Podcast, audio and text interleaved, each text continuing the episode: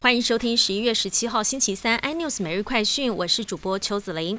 台股在尾影收盘站上千元，收在一千零一十元，上涨三十三元之后，千金股晋升到十二档，再为台股写下新里程碑。台股千金股依股价高到低排序为：细力 KY 收在五千三百五十元，华信收在三千两百二十元。股王股后股价再度吸手创历史天价，力旺、大力光及普瑞 KY 为两千元俱乐部。金人保集团接班人许胜雄独子许介立先前出任康舒董事长，开始逐步接棒，今天却遭到集团内部员工爆料，指控他以金宝孙公司泰电通策略长的身份认购六千两百五十七张金宝库藏股，获利两千九百万元，损害其他员工的权益。金宝则回应爆料非事实。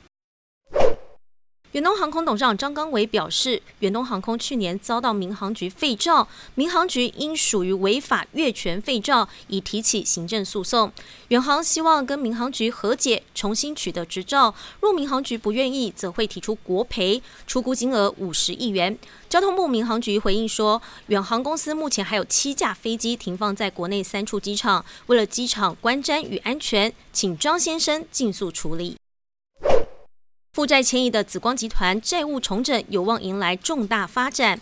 传来由阿里巴巴的牵头引入浙江国资组合成的联合体，这个联合体有望以超过五百亿人民币的对价接手紫光集团的营运。更多新闻内容，请锁定有线电视四八八十八 MOD 五零四三立财经台 iNews 或上 YouTube 搜寻三立 iNews。感谢台湾最大 Podcast 公司声浪技术支持。您也可以在 Google、Apple、Spotify、KK Bus 收听最新 iNews。每日快讯。